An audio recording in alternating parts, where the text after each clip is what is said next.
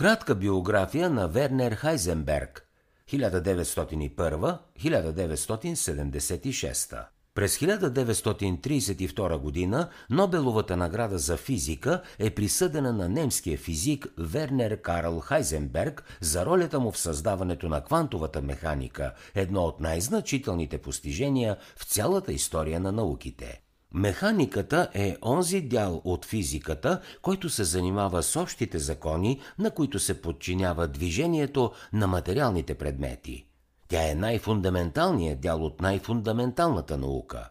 През първите години на 20 век постепенно става ясно, че приетите вече закони в механиката не са в състояние да определят поведението на изключително малки обекти, например на атомите и техните частици – това е колкото отчаиващо, толкова и озадачаващо, тъй като тези закони действат безпогрешно, когато се прилагат към макроскопични обекти, т.е.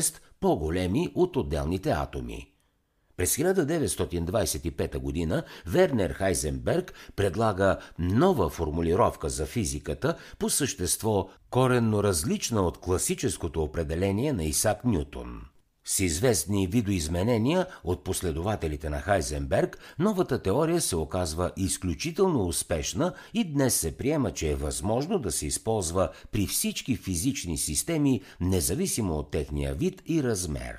Математически може да се докаже, че когато става дума само за макроскопични системи, предвижданията на квантовата механика се различават от класическите по количества толкова малки, че не може да се измерят – ето защо класическата механика, която като математика е много по-проста от квантовата, все още се използва за повечето научни изчисления. Но когато става дума за системи с атомни измерения, предвижданията на квантовата механика се различават чувствително от предвижданията на класическата механика. Експериментално е доказано, че в такива случаи предвижданията на квантовата механика са точни. Един от резултатите на новата теория е прословутият принцип на несигурността, който самият Хайзенберг формулира през 1927. Той е общоприет като един от най-задълбочените и трайни принципи в цялата наука. Принципът на несигурността определя известни теоретични предели на възможността да се правят научни измервания.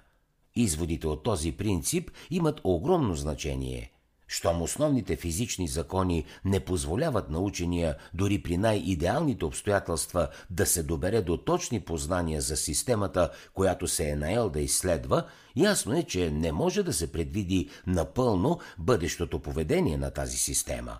Съгласно принципа на несигурността, тази трудност не може да се преодолее с никакви подобрения в измерителния ни апарат – Принципът на несигурността показва недвусмислено, че по самото си естество физиката не е в състояние да постигне нещо повече от статистически предвиждания. Например, учен, който изследва радиоактивността, може да предположи, че от 1 трилион радиеви атоми 2 милиона ще излъчват на другия ден гама лъчи, обаче не е в състояние да предвиди дали определен радиев атом ще стори същото. В много случаи от практиката това не е голяма спънка. Когато става дума за много големи числа, статистическите методи често дават солидна основа за изводи. Но при малки стойности не може да се разчита на статистическите предвиждания.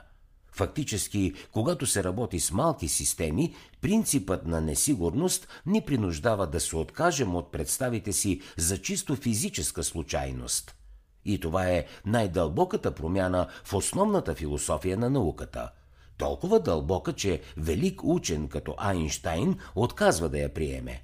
Не мога да приема, казва той, че Бог играе на зарове с Вселената.